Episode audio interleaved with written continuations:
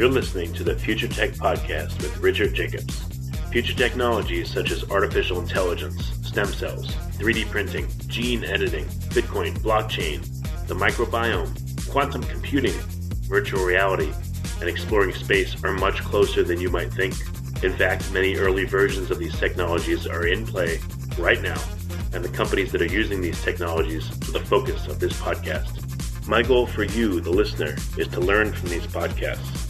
You may very well learn something that may change the course of your life for the better, steer you towards a new career, or give you insight into addressing a thorny medical problem. Remember, this podcast and its content is informational in nature only. No medical, tax, legal, financial, or psychological advice is being given. If you've enjoyed the podcast, please listen, subscribe, like, and tell your friends about it. Thank you.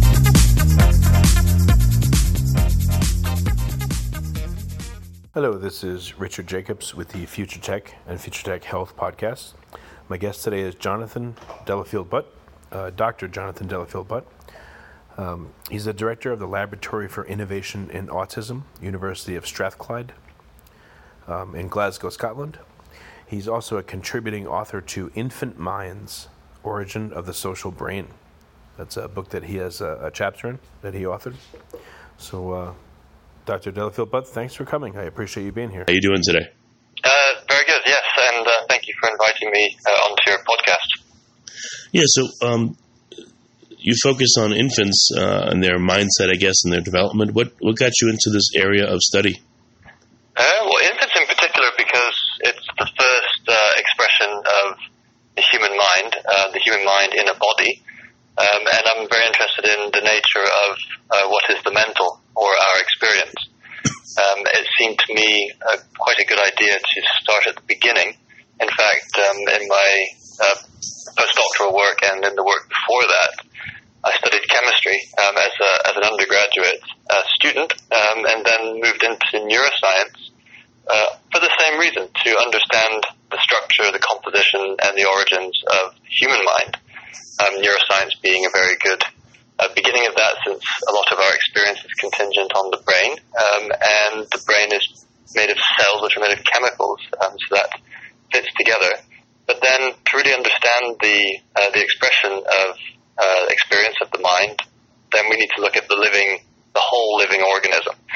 And uh, the first instance of that, arguably, is at birth. Um, but what our work has shown and many others is that in fact experience doesn't just begin um, at the caesura of birth, but in fact it's it's an emergent or a gradually developing process um, which has you know, obvious characteristics uh, at, at birth and, and in babies.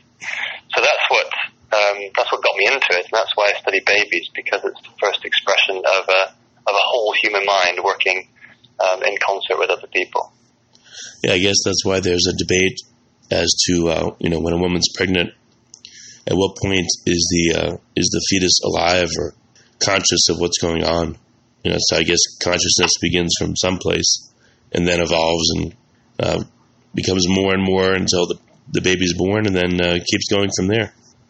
Yes, and I think that's something of the picture that, that we're developing, and we can start to map that out by not only understanding brain development and the development of the body, so the skeletal musculature and the way that the nervous system is able to innervate and to control that for its own purpose, which is really an, an important feature for its own purpose. Because as soon as the organism can act of its own volition or of its own will, um, then it has agency in the world and must, by necessity, uh, be conscious of it in some degree. Uh, consciousness um, being um, the, the the thing of knowing or the thing with knowing.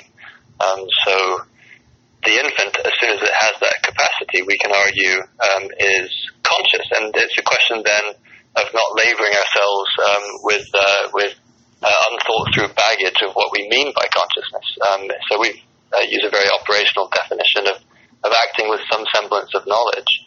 Um, and that can be observed in the particular motor acts, the, the actual movements of the infant or the movements of the, the fetus, uh, or indeed, if you want to push back further, the movements of the developing embryo.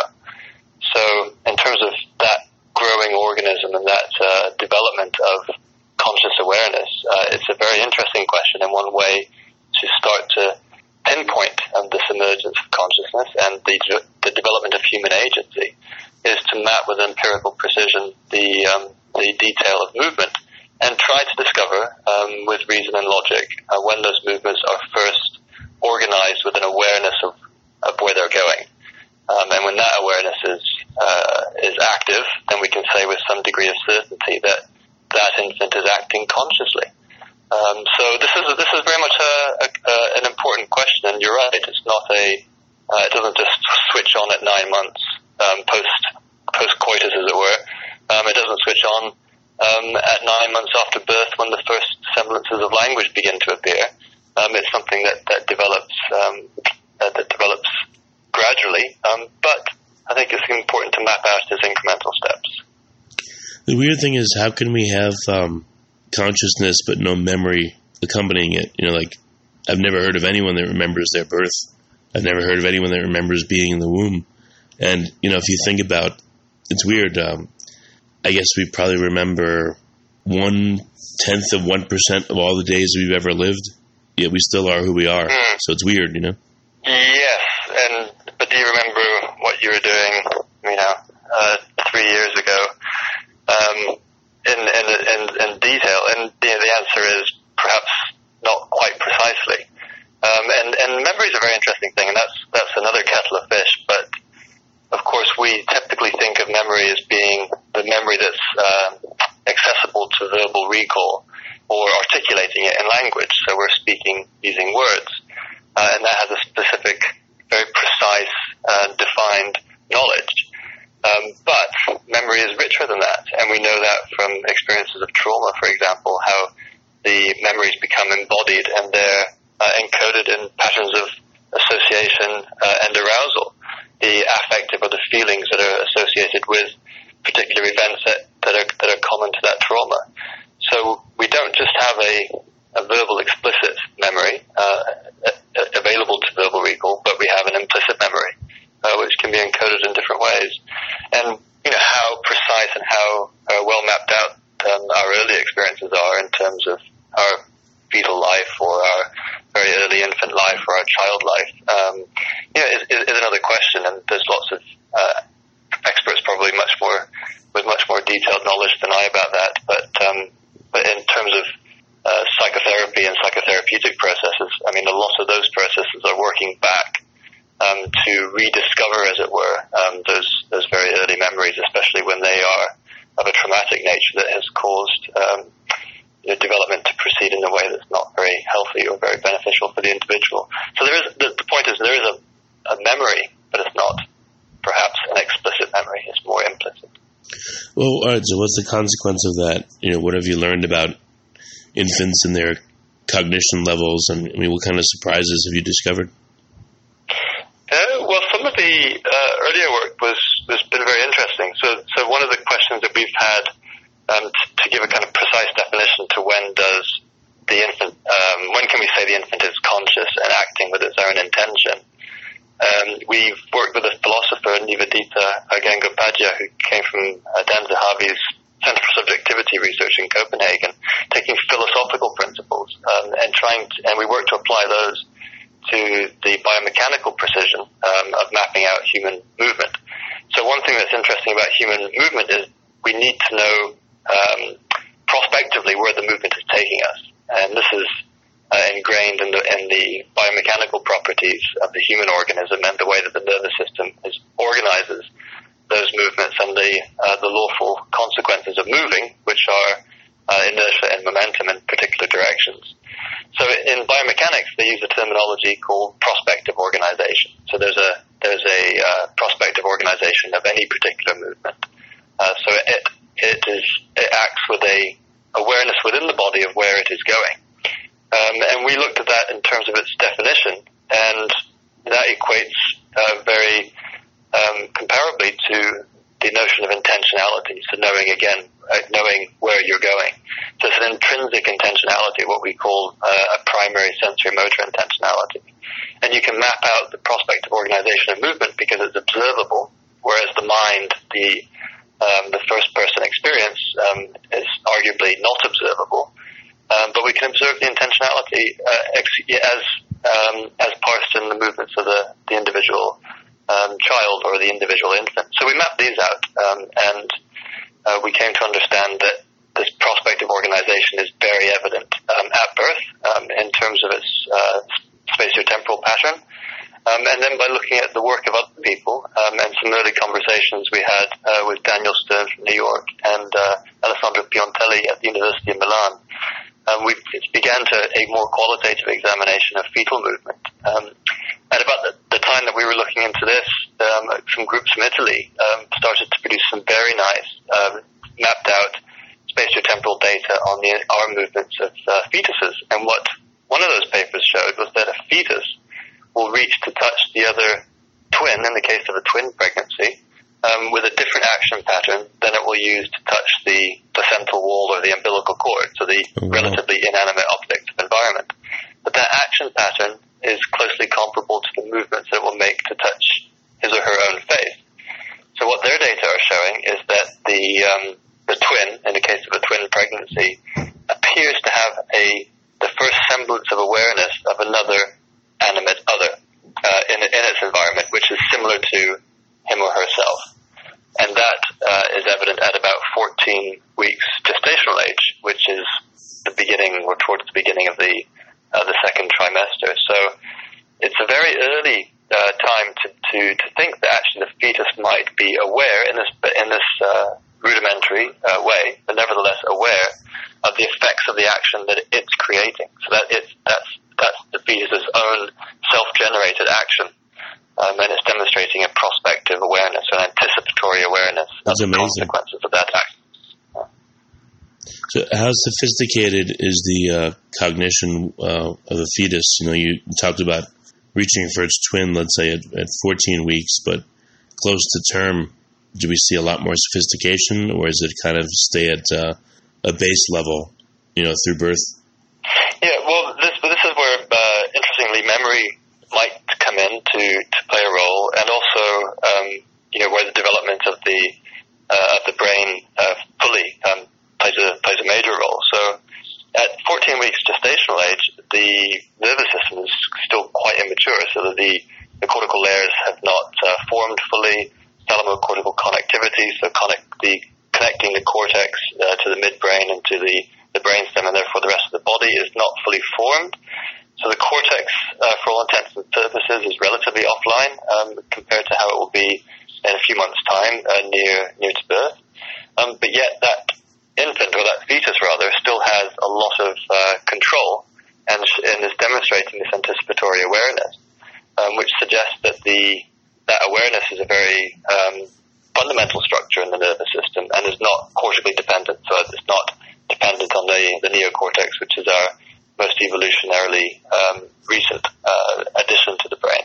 So it's something very fundamental and something shared with, with other animals. Um, and this leads us to the notion, which Jaak Panksepp, the affective neuroscientist uh, at the University of Washington, um, uh, first made out that, in fact, we, we have this layered conscious awareness or this layered awareness of, uh, of, of the actions of our um, cells on the world. Um, and the brainstem mediated one is the um, is the primary layer, and what he termed simple uh, the core self, uh, self capital using capital S E L F, um, and he termed simple ego type life form. So this core self um, was is dependent on the integrative action of the brainstem uh, and not the cortex, and it is nonetheless aware and can be conscious and can ha- can evaluate the world and act purposefully um, make a decision, act purposefully within the world uh, to engage the world to produce effects that um, that it particularly desires.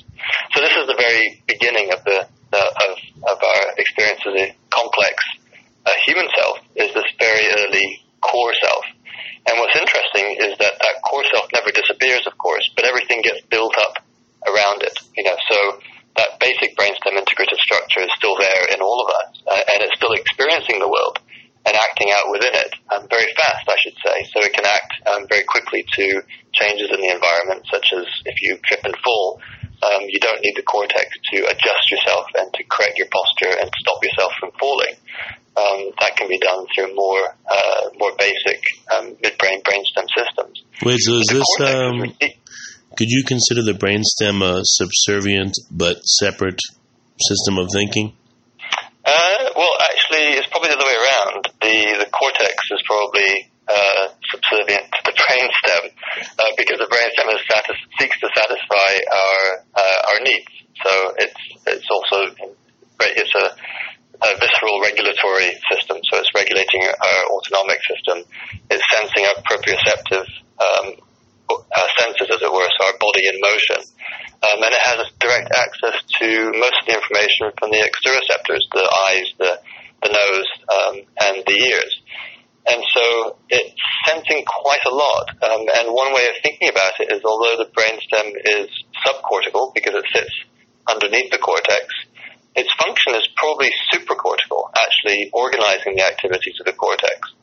Um, and this is uh, this follows work of, um, of Panksepp, um, the late Jaak Panksepp from, from Washington, but also Bjorn Merker at Uppsala, a neurologist um, in Sweden, um, and indeed in the States, Penfield and Jasper from the 1950s, 1960s with their cortical resection experiments. They, they were neurosurgeons, a lot of work um, taking epilepsy and similar traumas or similar difficulties, and they were surprised in their neurosurgical experiments that actually they could remove uh, large pieces of the cortex or take the cortex offline in the case of some surgeries, and still the patient would have uh, a very high degree of residual consciousness. Hmm. So they developed what they called um, the centrencephalic theory of consciousness, and this is a term that they introduced in the 1950s to to share the notion that actually consciousness was centered at the center of the encephalon. Uh, the center of the encephalon being the, the midbrain brainstem structure, and was not so dependent as one might imagine on the activities of the neocortex, which is where neuroscience typically spends its time looking today. Um, so we have a very neocortically centric view uh, of brain function and of consciousness in neuroscience. Uh, and and uh, Bjorn Merker wrote an excellent paper in BBS about 10 years ago, um, bringing out all of the data on consciousness without a cortex and labeling it a challenge to cognitive neuroscience because there's an awful lot of data that shows that actually you don't need a brainstem to be, uh, sorry, a cortex to be conscious. Um, you really just need the integrative machinery of the brainstem. So there's, a lot of work in this area, and what we're beginning to understand now is that that core self, contingent on brainstem, healthy, efficient brainstem integration, um, then becomes layered with, with memories from uh, from the midbrain structures and, and the cortical structures, um, and becomes more sophisticated in its abstract conceptual organization uh, of, of those memories with the um, with the integrative activity of the neocortex. So, in, in a sense, all of our experiences are taking place through brainstem, and we're writing those experiences on a sheet of paper, which becomes convoluted uh, and is the neocortex. So, the, so in terms of memory stores, um, we're also understanding that the brainstem does have associative memory, uh, actually intrinsic to it, um, and, and is not dependent on uh, on other structures, hippocampus or so. So okay, well, does that help? A little. I mean, so what does that mean? What's the consequence for uh, you know in, in looking at our minds? Again, do we have a separate brain, or is it just uh, the brain at different levels will be predominant at different times, depending on what's going on with us or what we're doing, or you know, when you boil this down, what does it mean? Yeah, I, I suppose you're right in a sense that um, some aspects will be, some areas of the brain, some parts of ourselves will be more um, to the foreground than others, um, depending on depending on the, the need and the you know, your, your particular situation. So um, you don't want to be theorizing um, using your uh, the heavy machinery of the neocortex and and and uh, reflecting on the world when you're playing a football game.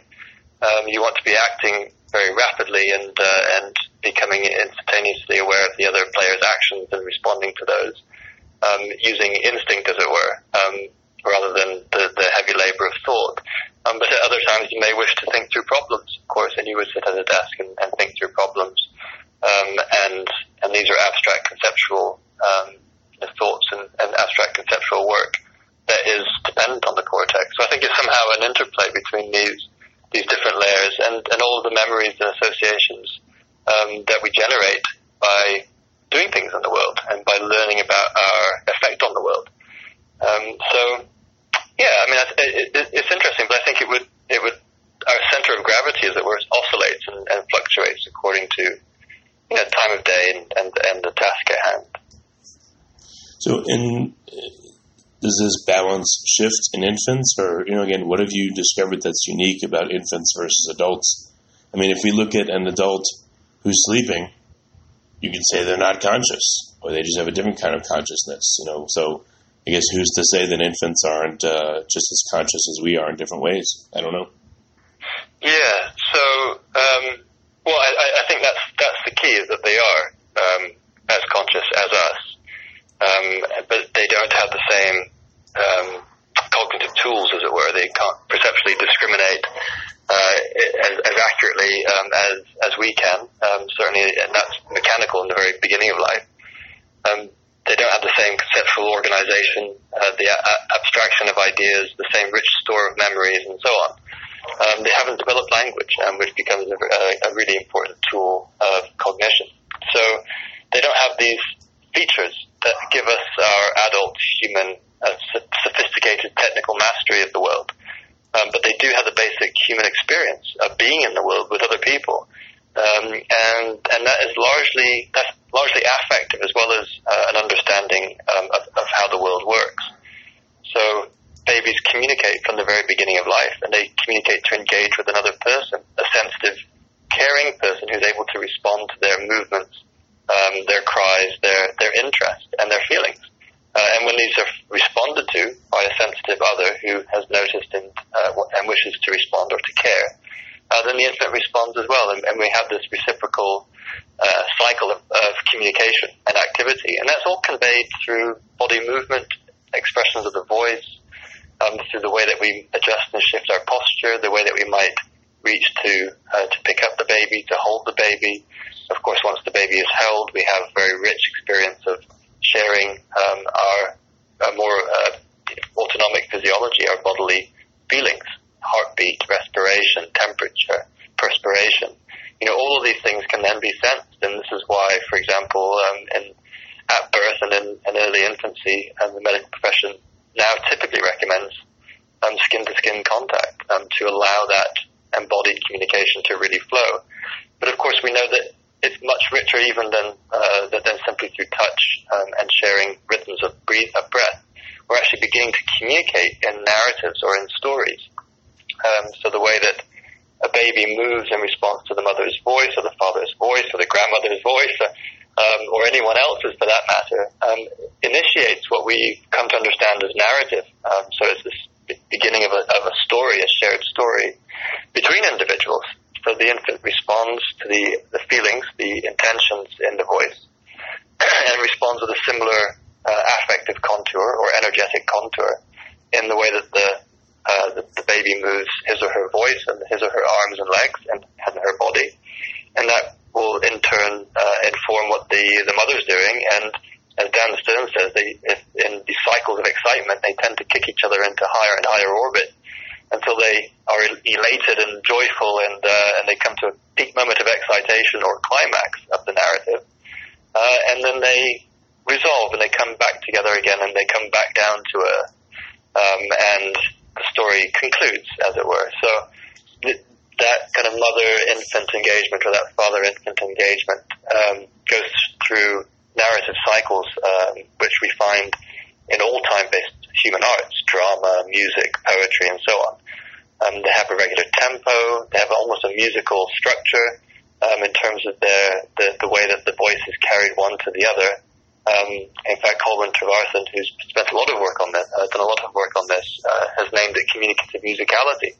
There's a, there's a musicality in the communication that's conveyed between the infant and the adult. And that starts to generate meaning because the infant starts to learn about the responses of the other, the way that they respond uh, to the initiate, to the initiatives and the feelings uh, of oneself um, and where they lead to from each particular cycle or each particular iteration um, and that leads to a knowledge of um, of the other person, and therefore uh, a future anticipation of what that person will do, and then that's a growing knowledge about how we are together in the world as embodied individuals, affectively embodied individuals. Um, and that's the beginning of human communication, and that's right there from the beginning. Um, and what's interesting is it's it's invariant, you know, throughout human life that narrative structure, the way that we understand and communicate with other people, um, is uh, remains invariant.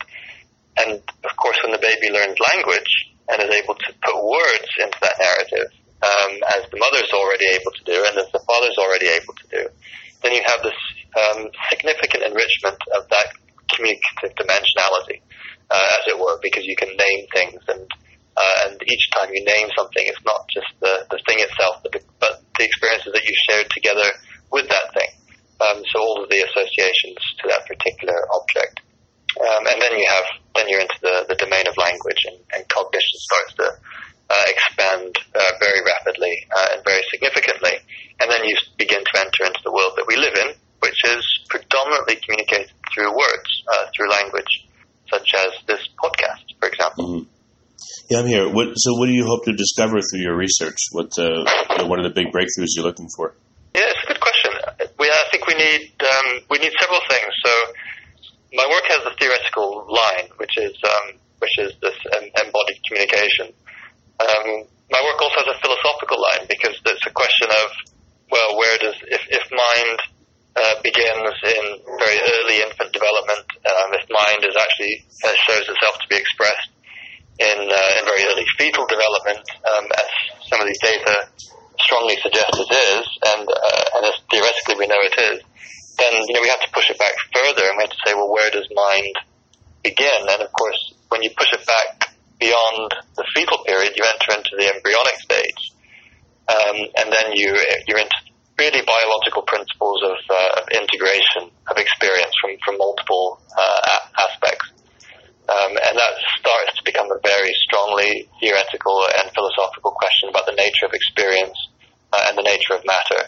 Um, and, and, that's a particular metaphysical line, uh, which I'm very interested in pursuing, um, because I think it will pay dividends later when we come to understand psychopathology and, and, uh, and things of this nature. So, absolutely, uh, we, I think we need to address the metaphysics of mind and body and get um, you know, uh, properly metaphysical about it in the sense of questioning the relationship between the, the mental aspect of experience and the physical aspect of experience, as it were, um, right down to its constituent um, uh, constituent physics. And uh, and on the other hand, we need to understand human meaning making and the development of, of, of infants and how they learn to make meaning in the world, both alone and with other people. Um, and then by extension to that, we need to understand um, the nature of um, neuromotor integration and moving in the world because that's the core aspect of, uh, of making meaning in the world is because we're embodied, we move, interact with it and create effects on the world and that's how we learn about it. So I'm very much a proponent of an action response psychology and instead of a stimulus response psychology, which treats the organism as being passive and reactive. Um, rather, we see the human organism as being active and generative um, and creating its own experiences for its own purpose. Um, and by extension to that, we need to really understand um, how disruption to movement can lead to um, to thwarted development, such as, and my particular interest at the moment is in autism spectrum disorder, um, which we know now has a very strong uh, motor component. And one of the questions there is, well, if that uh, motor component is core to autism, as it appears to be, um, then, well, can we do something useful out of that, like measure it and therefore detect autism uh, earlier? And we're developing technology to do that. Um, or um, can we understand the psychogenesis, as it were, of autism spectrum disorder, knowing what we know now about uh, the disruption to movement in early childhood in autism? So, you know, frankly, I'm, I'm trying to advance uh, these three uh, these three fronts: the metaphysics of mind and body, uh, the development of human meaning making uh, and communication, with the role of movement being central to that, and then how that motor disruption can lead to disrupted development, such as autism spectrum disorder. Okay, well, very good, very good. Well, what's the best way for um, people to learn about more, you know, learn more about your research and about uh, cognition in general? what kind of resources do you have for them? Well, we have the, the, the lab website, which everybody's welcome to browse, um, which is uh, it's the Laboratory for Innovation in Autism at the University of Strathclyde. Uh, if you Google that, um, you will find us. Um, all my papers, or a, a, vast chunk of them at least, are available on academia.edu or ResearchGate. Um, Um, if you're interested in the educational aspects uh, of all of this, we've just published a, a book with Colwyn Trevarthen, uh, who's a seminal child psychologist who did, initiated a lot of the work in uh, intersubjectivity and uh, human meaning making in infants, uh, along with Dan Stern, working from the 1970s. Uh, to the to the present day, uh, and a colleague in education, Professor Aline Wendy Dunlop, called um, the Child's Curriculum. So this takes these ideas and puts them uh, into educational practice uh, for improved pedagogy uh, with all kids, especially especially young kids, uh, and that's published by Oxford University Press. Okay, very good. And uh, you know, your lab or your work, the best way to, to get to the website where all your work is listed is what? Uh, let me just look it up. So it is www.strath, S-T-R-A-T-H, dot ac dot uk slash research slash innovation in autism, all one word.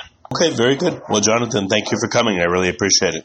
Great. Okay. Thank you for being. Uh, thank you for inviting me, and uh, yeah, I look forward to listening to more of your podcast. Oh, thank you.